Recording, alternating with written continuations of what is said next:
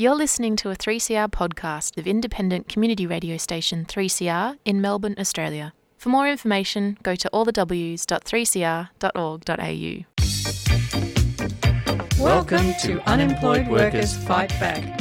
Join your hosts Anne and Kevin the second Friday of every month on the Sewer Show between 5:30 and 6:30 p.m.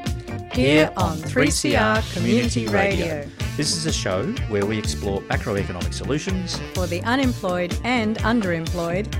Everyone, in, our, community, has value. Welcome to Unemployed Workers Fight Back. Anne, how you doing? What's the date today? It's March the something. The 11th, I think. The 11th. Uh, Yes, and hello to Larry and Larissa. I always like saying hello to our listeners because, you know, they give us their most precious resource. You know what that is? What, what's that? Their ears? Their attention. Their attention. In this day and age, it's a precious thing. It, it's a small accumulation of ears that's going to change the world, you know? and, and, uh, and, and that's what we're trying to do here. Is um, change. Now, how how are we going to change the world this week? Well, listening to some of our alternative candidates for the upcoming federal election. So, one of those would be Andrew Johnson, who is with the Reason, the Reason Australia Party. So, Yeah. we'll hear from him later in the show.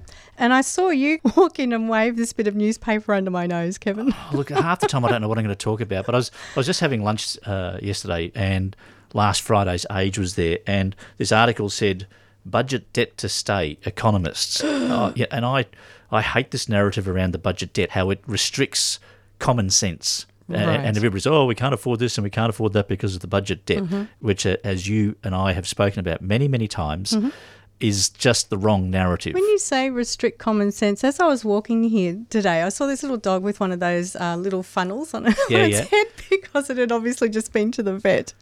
And that's exactly what you're putting on your head when you talk about the debt. Yeah. Well, at least that serves some purpose. That, but the budget debt uh, as a mechanism for trying to make sensible policy decisions. They haven't got their head in, in a cone. They've got their heads up their asses, and you heard it first here. And in fact, let's start with the debt because I want to think about that from the economics that we use.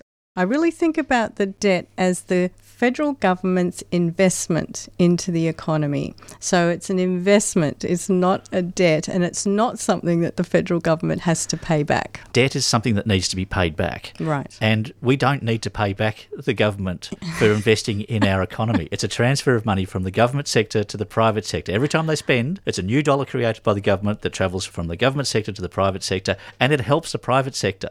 Now, they say we have to pay it back. Well, we don't. No. Like, what happens if the government doesn't pay itself If back government refused to pay back the debt, to itself? Nothing would happen. It would be fine. And, and what's more, we talk about it like it's this terrible, terrible thing. We've been doing it for 100 years. Yeah. Um, I always like to refer back to World War II. We mm-hmm. ran up an enormous debt after World War II. Mm-hmm. What happened after World War II? Did we have austerity? No. No. We had the golden years. like, like we had this massive debt, and We we, had what's referred to as these glorious 50s and 60s where everybody Yes. was living happily ever after, etc. Mm-hmm. So, Yes, speaking of the golden years, this is just a little blip. Between 1948 and 1996, they were building an average of about 10 to 14,000 units every year of public housing, and since 1996 they've been building about 3,000 a year. So how did they manage to do that just after the war? Well, we're going to talk about how, how this ideology, this neoliberal ideology that uses debt to restrict government spending, hmm. leads to privatising and all the implications. But before we do any of that, I'm going Yes. to play a song.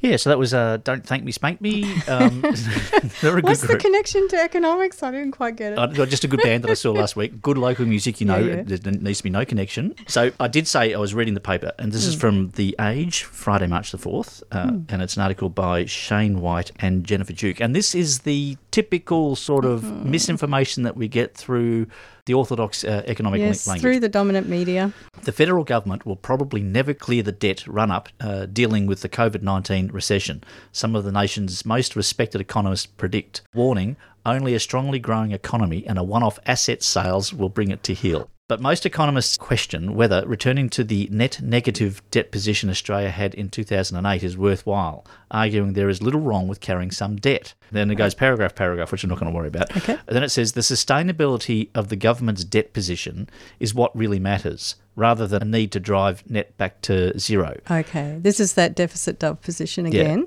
And it goes on, blah blah blah blah blah. But it's um, That's in-depth reporting from well, Kevin. I feel a bit like uh, the young European uh, Greta uh, Greta Thunberg. Greta Thunberg, Mm. who just goes blah blah blah. I mean, I could I could sit here and go through it all, but you know what I mean? It's like Yes. we're talking nonsense. We're talking nonsense. Mm-hmm. Now, um, what I'd like to talk about is the application to the current floods up in Lismore and Okay. and the disasters that are It's happening been on the my place. mind. Yep. And they're talking about this $4 billion disaster relief fund that they have. We're talking about a government pretending to put aside money for a future fund, like it needs to have uh, savings in its account. Right. So the starting position here, everything that we're talking about and everything we're reading in this dominant media, Kevin and I are thinking the Australian federal government is a sovereign currency issuer. It means the federal government creates dollars and it creates dollars when it spends and it can't create dollars any other way. It has to spend to create dollars. It can do it in an emergency. And Yep. this is the thing. We just had a big emergency called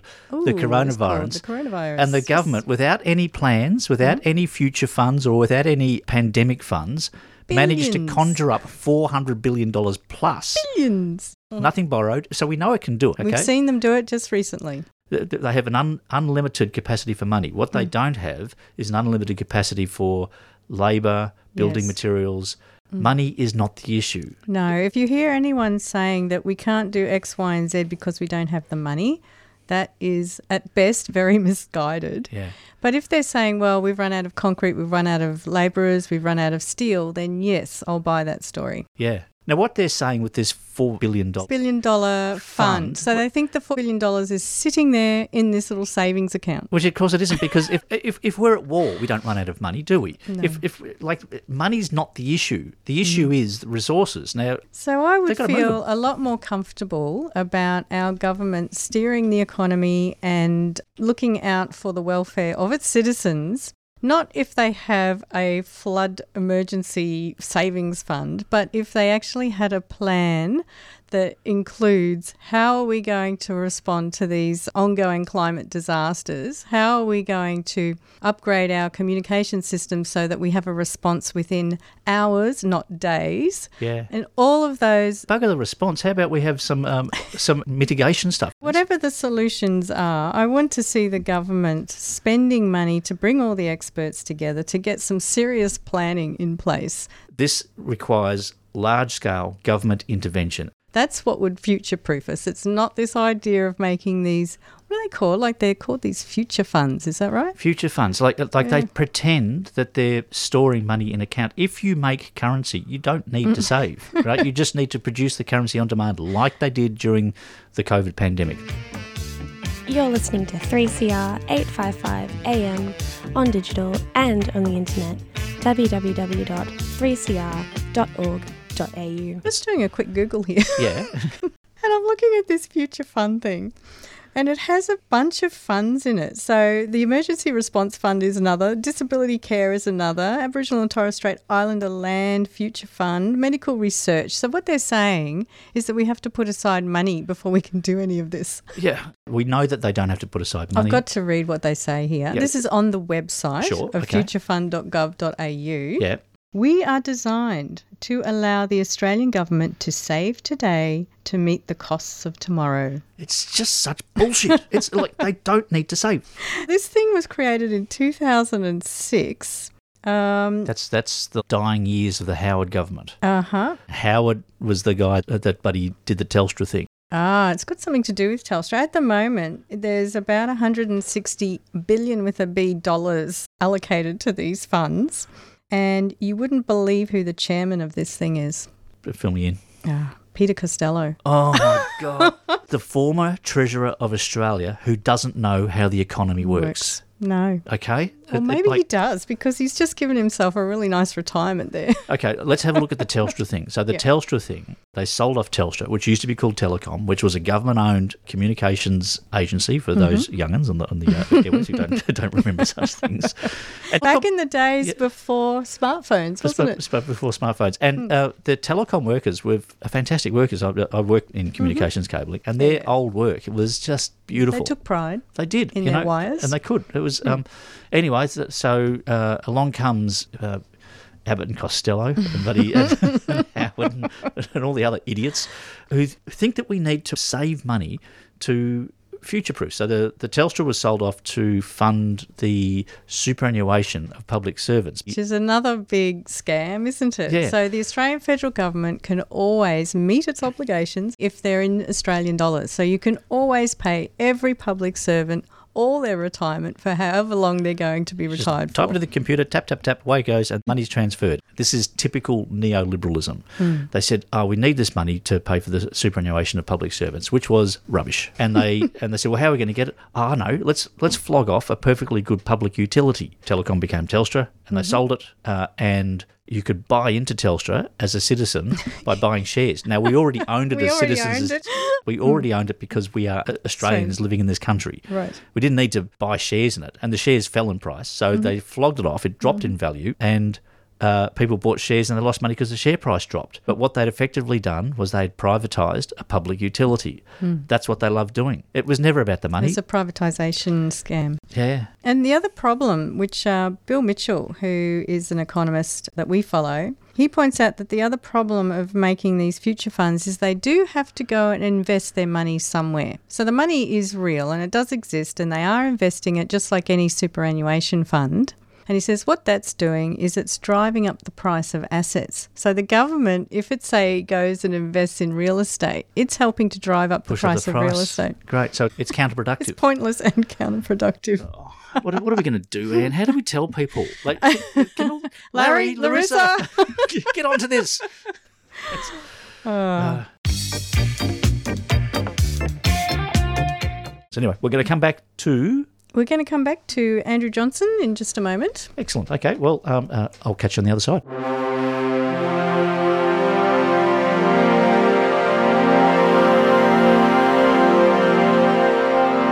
Well, today we are speaking with Andrew Johnson, who is running for the federal parliament in the seat of Higgins, which covers Melbourne's southeastern suburbs, including Armadale, Kooyong, Prahran, and Toorak.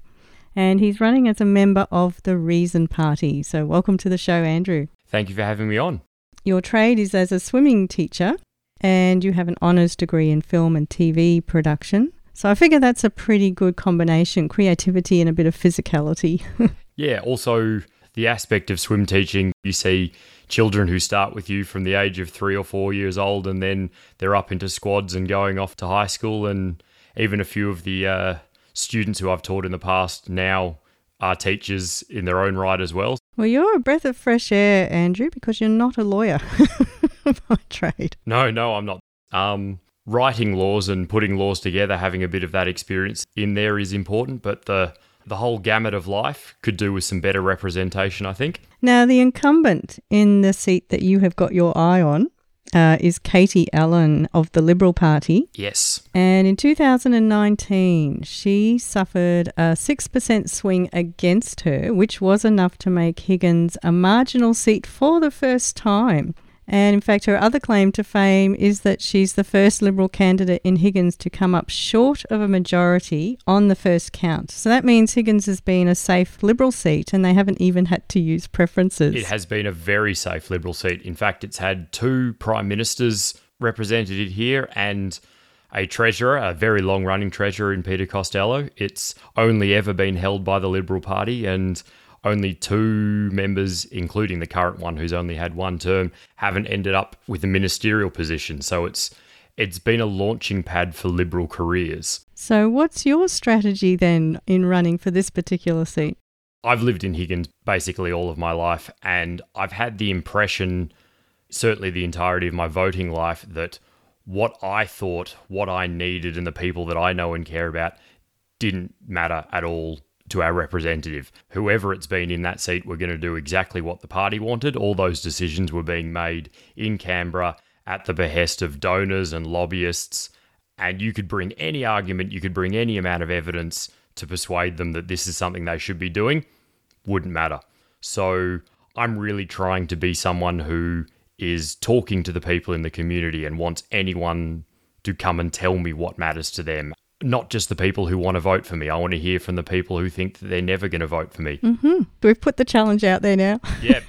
My job would be to represent everyone. Mm-hmm. I think that's something that the voters in this seat and in a lot of seats haven't ever felt. Do you see disaffected Liberals voting for you?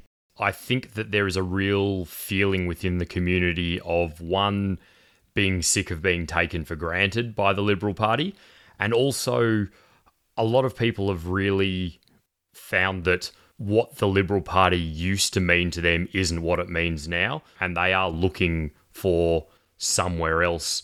Now, the Reason Party does not at the moment have any representation at the federal level, so you guys are not in Canberra yet. Not yet. So, could you give us an overview of the Reason Party for anyone who might not know anything about the Reason Party? So the Reason Party has been most active in Victoria. Victoria is where it started. In the Victorian State Parliament is where we do have a seat, which is in the upper house held by Fiona Patten.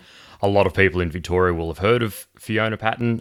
She first won that seat as a representative of the Sex Party, which caught a lot of headlines through the uh, the name. The Sex Party really was mostly single issue. It had one particular focus. Um, so it was sex work and the sort of keeping the government out of people's personal lives, favour of things like same sex marriage. But Reason formed to be a broader platform. A few other groups have joined into the party. It's not just the remnants of the Sex Party. The Cycling Enthusiast Party have joined. New South Wales Voluntary Euthanasia Party joined Reason and essentially became a big part of our New South Wales branch. At its heart, Reason's two strongest guiding principles are to be evidence based in their policy making and also to keep compassion as a forefront position. You're saying that you've got other groups joining in with the Reason Party. Uh, one of the challenges facing micro parties is uh, the fracturing of, of like minded people when they're voting. Uh, an increasing number of progressive micro parties can often battle against each other, competing for, for a vote. What's, what's your strategy there with trying to, to harness that collective potential vote? It is definitely an area that there's a lot of conversation. A lot of people have been feeling unrepresented by the major parties on offer. Reason's record in the Victorian Parliament, where we've had one seat, the amount of success that Reason's had, its ability to work with other political groups and get things over the line. Some of the things that Fiona has managed to get through in Victoria, things like voluntary assisted dying, she really led the charge on um, protest exclusion zones around abortion clinics, decriminalisation of sex work, which is a thing that came through only within the last month in Victoria. So, very rarely can a party with only one seat get so much done. You're listening to 3CR 855 AM on digital and on the internet.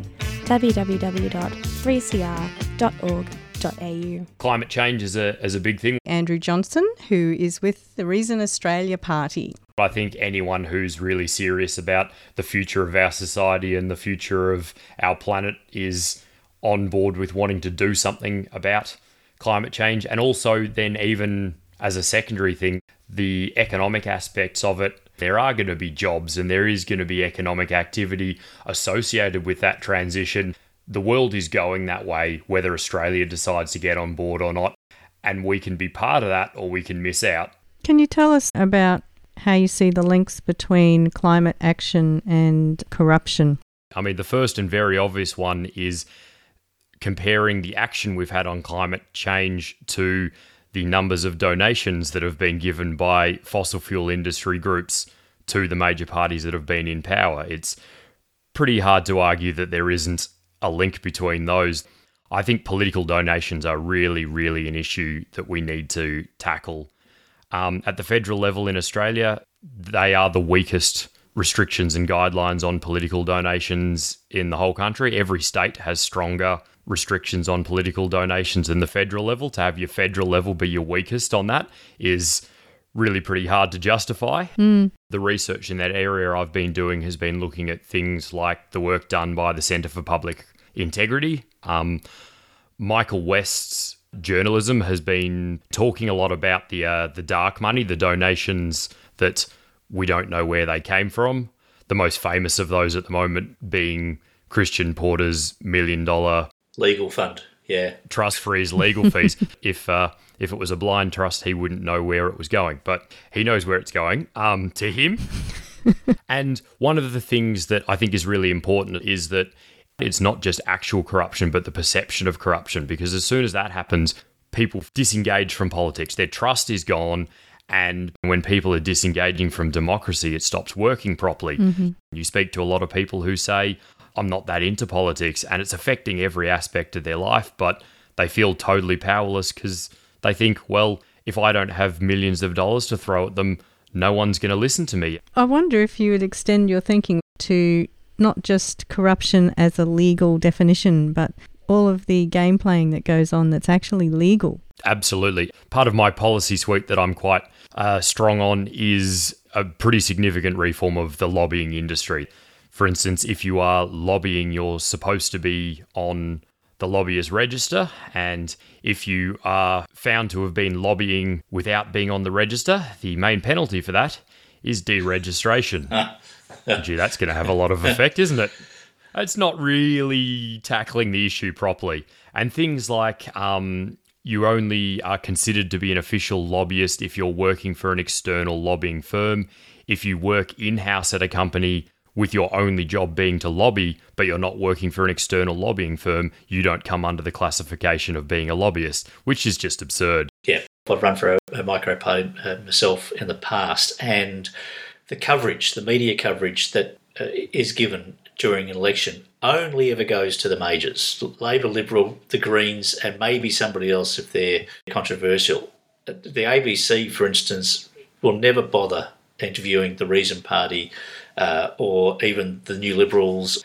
Can you see some sort of a um, platform where uh, prior to an, election, an organisation like the ABC is obliged to air the views of registered parties and give them some coverage? Absolutely. In fact, part of my um, my proposal for the way of replacing political donations with a different system is that is publicly resourced, not just publicly funded. Some is money, but some is in access to some airtime on ABC, TV, and radio, government funded websites that can present every party's position and messaging on an even playing field. Yeah. Even government providing venues for debates and then televising debates that have to include not just the two major parties. I'm James Juniper. I'm an economist at the University of Newcastle, and you're listening to Unemployed Workers Fight Back on Radio 3 CR.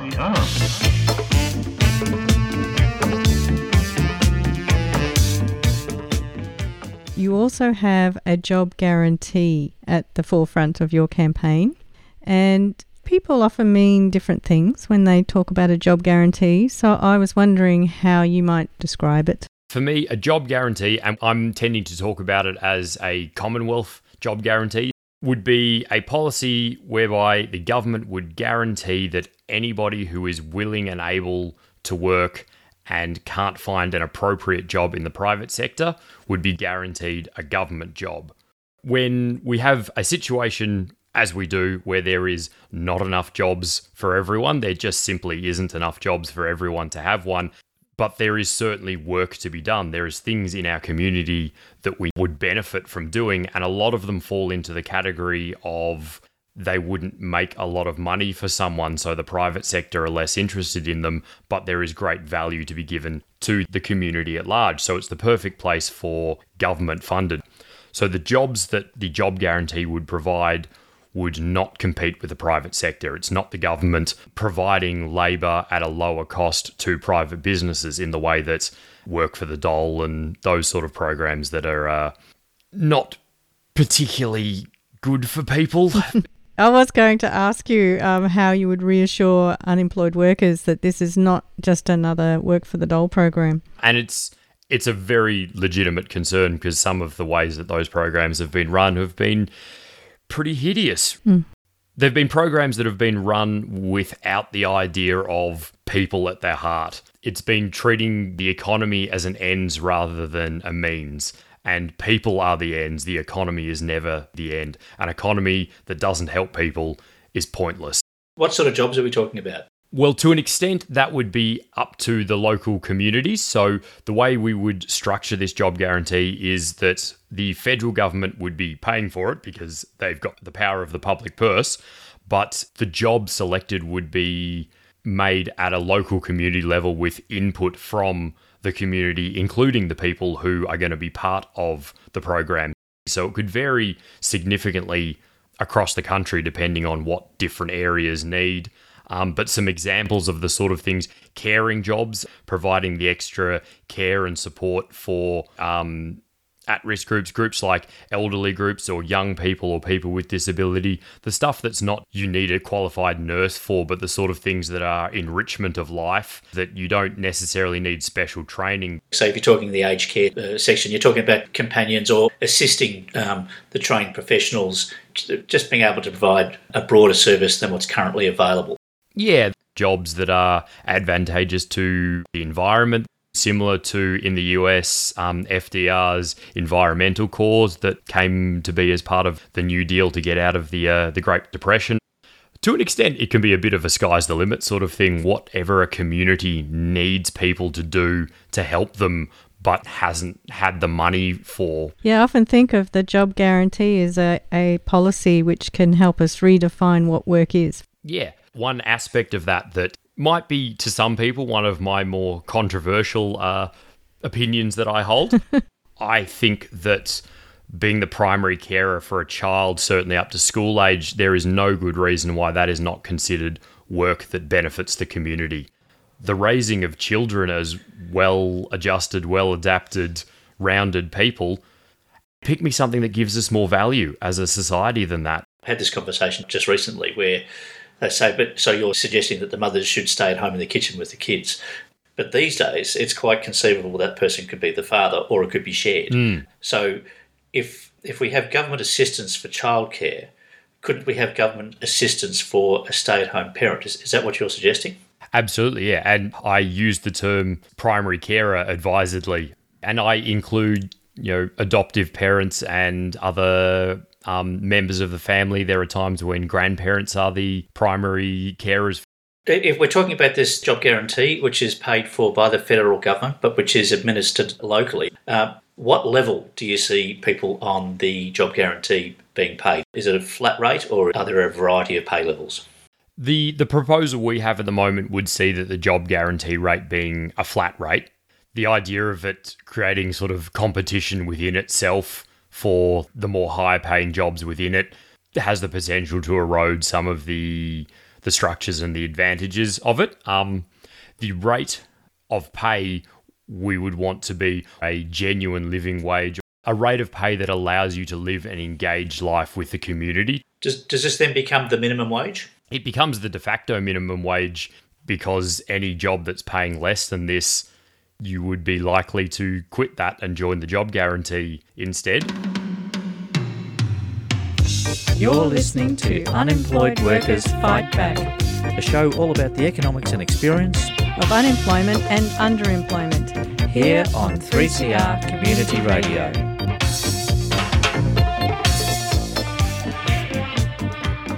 There is a bit of a trick to the job guarantee, which is you do need to design the job very carefully because, on the one hand, as Andrew was explaining, you don't want to compete with the private sector for workers, and on the other hand, you don't want to be undermining the public service. So you design your jobs very carefully to be jobs that are not currently being done, but that would be desirable for a local community. For a more caring community, I like the idea of having more care workers. Uh, Like just the whole um, aged care thing at the moment, it's just been shown to be so, so inhuman. Yes, and but be careful there too, because what we really want to do is be paying more people to be doing uh, qualified work in those situations. So, actually, want more qualified workers. We don't want job guarantee workers filling in the, the holes. But what you could have as a job guarantee job is that would not be the person who is lifting the elderly resident out of bed and helping them to shower. That's not the person who's giving the elderly resident their meds, but it could be the person,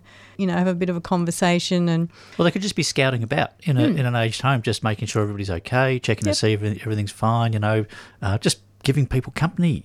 So it is what they call the caring economy that might see job guarantee jobs, caring for environment, caring for country, as well as caring for our fellow human beings. And people complain about. They go, "Oh, we can't afford it. We can't afford not to. It's ridiculous." But he, don't get started. And the other thing that I liked hearing Andrew say was pointing out once again that the job guarantee is nothing like the Work for the Dole program, which people who've been through that might be a little bit traumatized by job creation so called programs. But the job guarantee is very, very different because, as he was saying, it's based on a very different philosophy. The job guarantee comes out of that philosophy of the right to work as opposed to work being as punishment. Yeah, and plus you're getting paid. Uh, we we estimate the job guarantee would be paying somewhere between forty and fifty grand per annum currently. So that's like that's like a good minimum wage. Yes, if you're on work for the dole, you're at below poverty payment. So that's a huge difference between the programs. Yeah. And also, if you're on work for the dole, you don't have a choice really about what kind of work you're doing. You don't have a choice of how many hours you're doing, and you don't have much choice about where you're doing the work. And the job guarantee, it's designed to, to be suitable for the person, and you have a say in negotiating it all. Do you know what it's designed to be? It's designed to be human. It's designed to be inclusive. It's designed to be social. And maybe this is just me, but this whole era of neoliberalism is now beginning to eat itself. And I think people are sick of people putting themselves first and telling everybody else to go and get stuffed. And we all need to be a bit more caring and, and inclusive. And this is a caring and inclusive and very affordable uh, program to run. So anyway, we're going to come back to We're going to come back to Andrew Johnson in just a moment. excellent. You're listening to 3CR 855 AM on digital and on the internet. www.3cr.org.au.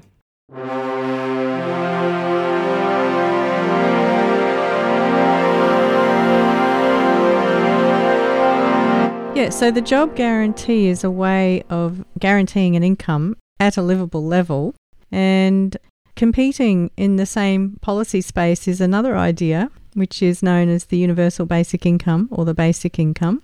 Do you have any opinions about a basic income?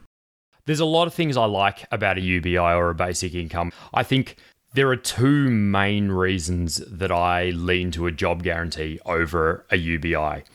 The first is the the research that shows that a very significant part of the damage done by unemployment is not just based around the financial side. Everybody thinks first about if you're unemployed, you've got no money, and isn't that terrible?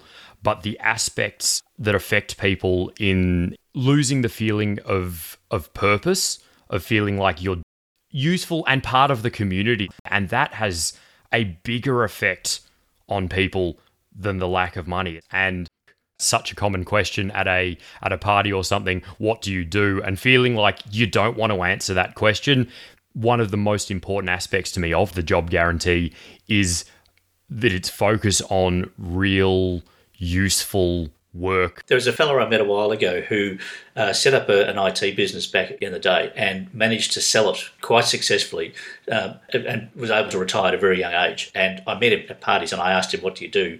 And he said, Oh, I'm in this very fortunate position where I've been able to retire early, etc. And it doesn't matter whether you're rich or poor, whether you're well off or, or struggling. The, the concept that you're actually contributing in some meaningful way to uh, your society is important. So we went through the whole thing of saying, no, you're leading some social experiment into the better ways of using uh, leisure time for the betterment of. we, we had to come up with some sort of title for him rather than to say that he was some slack bastard sitting on his ass. So people want to feel useful. yeah, that matters to people. And I think that the aspect of the job guarantee that's providing people with meaningful contribution to community is very important. So that's one of my two main reasons. The other one is that it's likely that a UBI would have a significantly higher inflation risk. So there is a potential there for it to not work as well economically if rent seekers know that everybody in the community has just got this much more money, then that's how much more they can charge people and get away with it. Um, when you talk about UBI, I am more attracted to UBS, Universal Basic Services. So, not so much about chucking money around and saying just having a lump of money is going to sort everything out, but providing the things that people need. So, like that's free transport, free healthcare. Dental care. So, we're talking about the um, the job guarantee uh, effectively becoming the de facto minimum wage because if you're doing a job that's paying less than that, you're going to uh, look at the job guarantee as a better option. That means that all of our um, food delivery services and, and Uber drivers, etc., who are doing these uh, casualised gig economy jobs uh, out of necessity, um, are going to leave that market and work for the government doing uh, some some useful basic services. What effect will this then have on our economy in terms of things like uh, these services that are currently being provided by very um, insecure workers? Get your own damn pizza. So I think probably a job guarantee would require the companies that want those workers to do that work for them to perhaps have to offer some slightly better enticements to get enough people sticking with it to make their business model continue. Do you mean they won't be able to exploit them as much as what they have been? Yes. Yeah, yeah, that's probably a good way of putting it. there might be an adjustment uh, in the uh, in the economy. It's not going to be inflationary. It's going to be this one-off adjustment. There's less people available for insecure work, and therefore, if you want those services, you might have to pay more. I, w- I wouldn't expect it to be inflationary more so than any other change of of um, of working environments. Is that is your uh, understanding of the job guarantee that it's a, a locked-in full-time job at the minimum minimum wage, or could it also be uh, a, a- a part-time or casual uh, arrangement? No, I could certainly have a part time or casual arrangement. Um, I think full time work doesn't work for everybody. And if you're then going to say, well, all those people get excluded, you're not doing the job guarantee properly. Everybody who wants to work and there is things that they can do, find ways to make that work. The job guarantee's got to be flexible in that respect. Also, one thing that we are quite keen on is the job guarantees its potential for introducing things like a four day week. That's an area I'm quite keen on. The idea that five days a week is the right number to work. It's an archaic idea.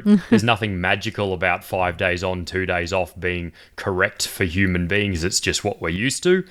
And when we're in a situation where there are people looking for work and that there is people saying we're doing too much work, there seems to be an obvious answer in there in reshuffling the amount of things like that and giving people back more time, more family time, more leisure time, and all the advantages that come with that. Yeah, yeah. We're supposed to be working towards making life better for people, but at some point around the 80s, we sort of stopped doing that. The work life balance was moving in that direction and pushed back the other way, and mm-hmm. we need to get back onto that. That work life balance that keeps getting held in front of us as a carrot. You're listening to 3CR 855 AM on digital and on the internet.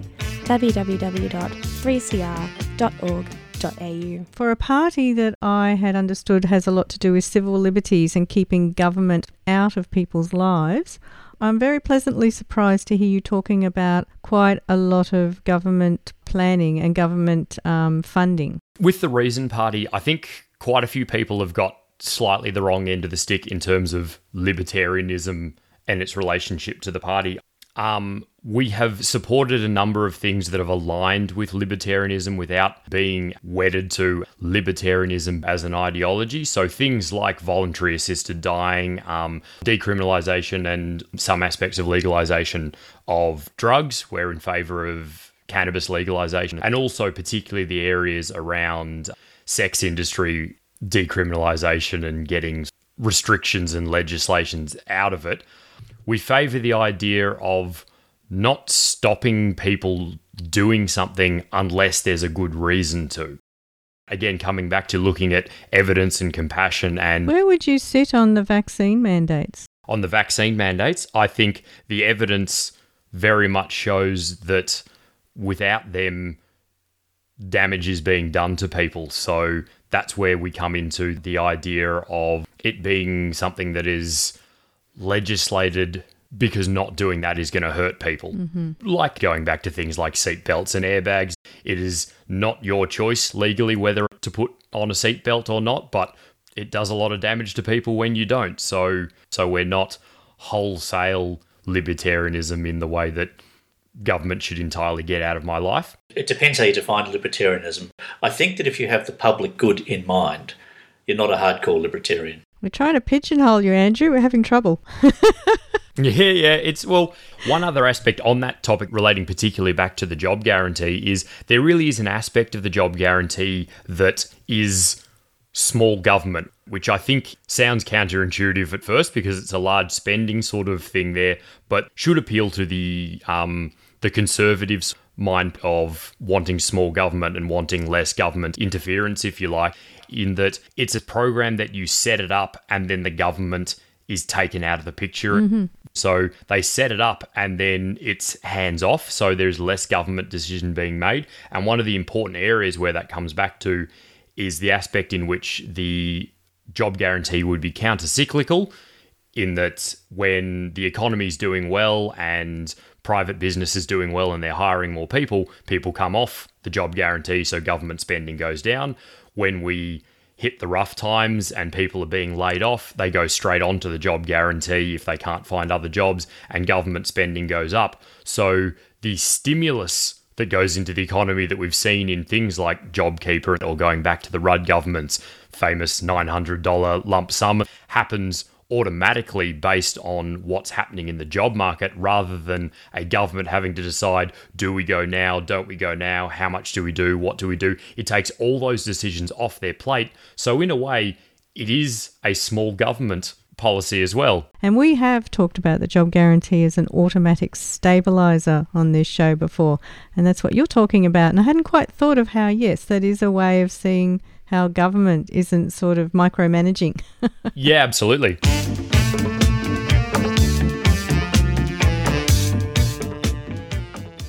I love your visionary and creative approach with uh, using these macroeconomic policies. So I just had to wonder how did a, a film production person and a swimming teacher get into macroeconomics? through through being someone who is generally politically engaged, I've been for quite a long time. Yelled at the TV? I, I talked a lot about politics and I complained a lot until I got to a point where I said I should start actually doing something about this, and that's when I joined a party and and I got onto the policy committee and was involved in writing policy, and that's led me to being a candidate. I first started getting broadly more educated on um, macroeconomics through friends who'd started getting in it. I'd heard the word MMT kicking around and I hadn't really found out what it meant. And then we started talking about things and then we started watching lectures online by professors and reading articles and found it very, very dense.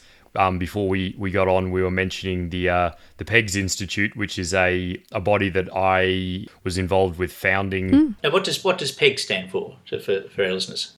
It's the Pragmatic and, and Empirically Guided Solutions Institute, which sounds a little bit highfalutin. We uh, we admit. We'll put a link to PEGS in the show notes. Yeah, that would be good.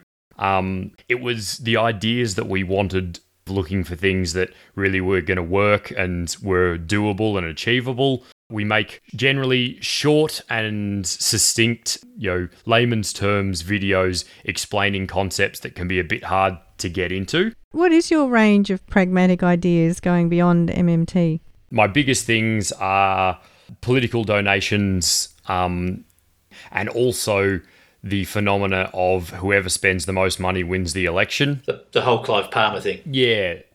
Um, things like truth in political advertising, the idea that it's permissible for a candidate to deliberately and barefaced lie to the public is part of their political campaigning. I don't think serves the public interest in any identifiable way, really.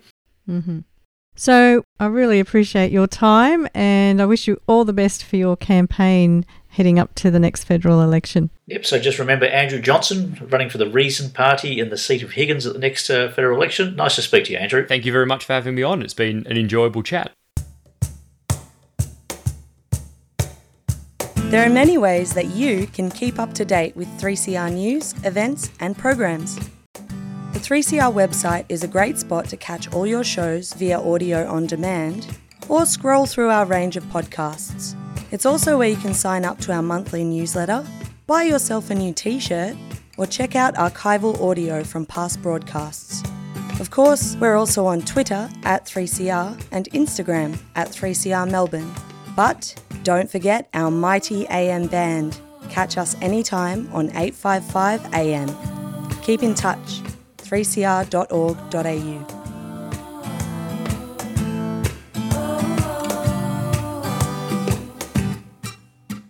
We now present the PEGS production titled Unemployment is a Deliberate Choice. You might recognize the voice here.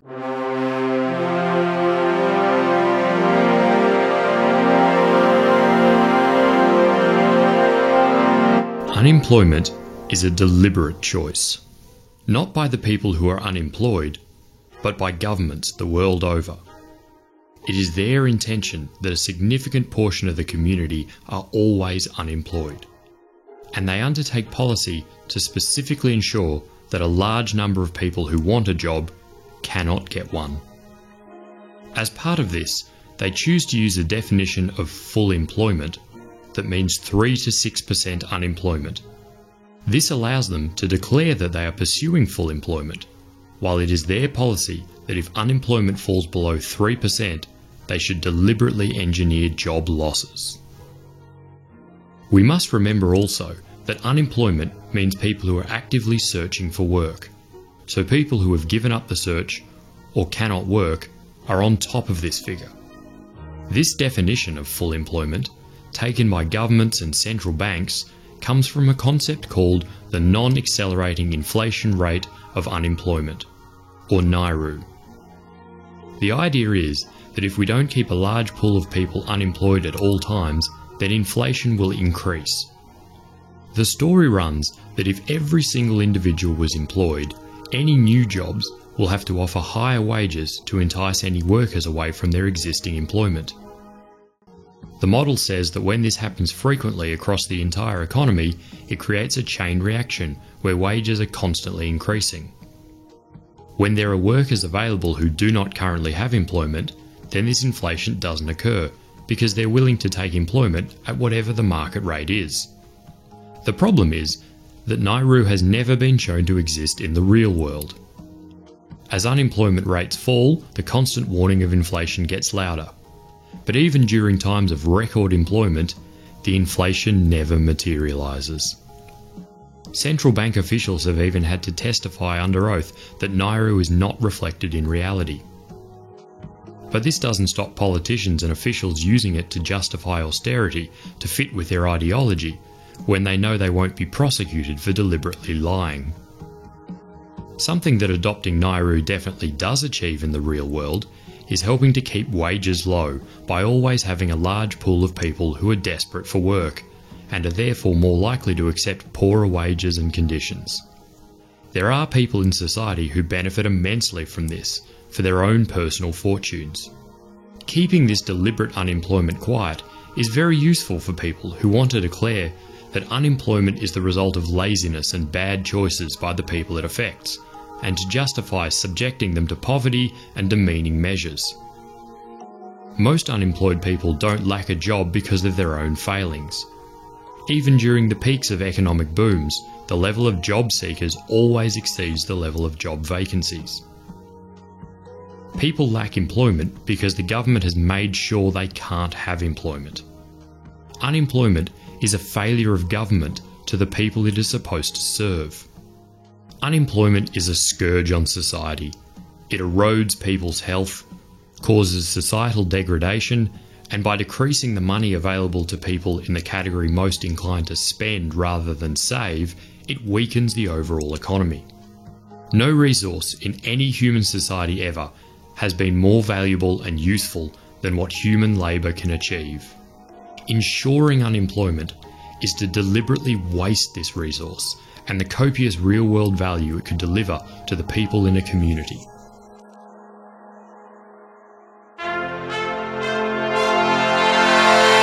Thank you, Pegs. You can find more Pegs productions by searching YouTube for Pegs Institute. You're listening to Unemployed Workers Fight Back here on 3CR Community Radio.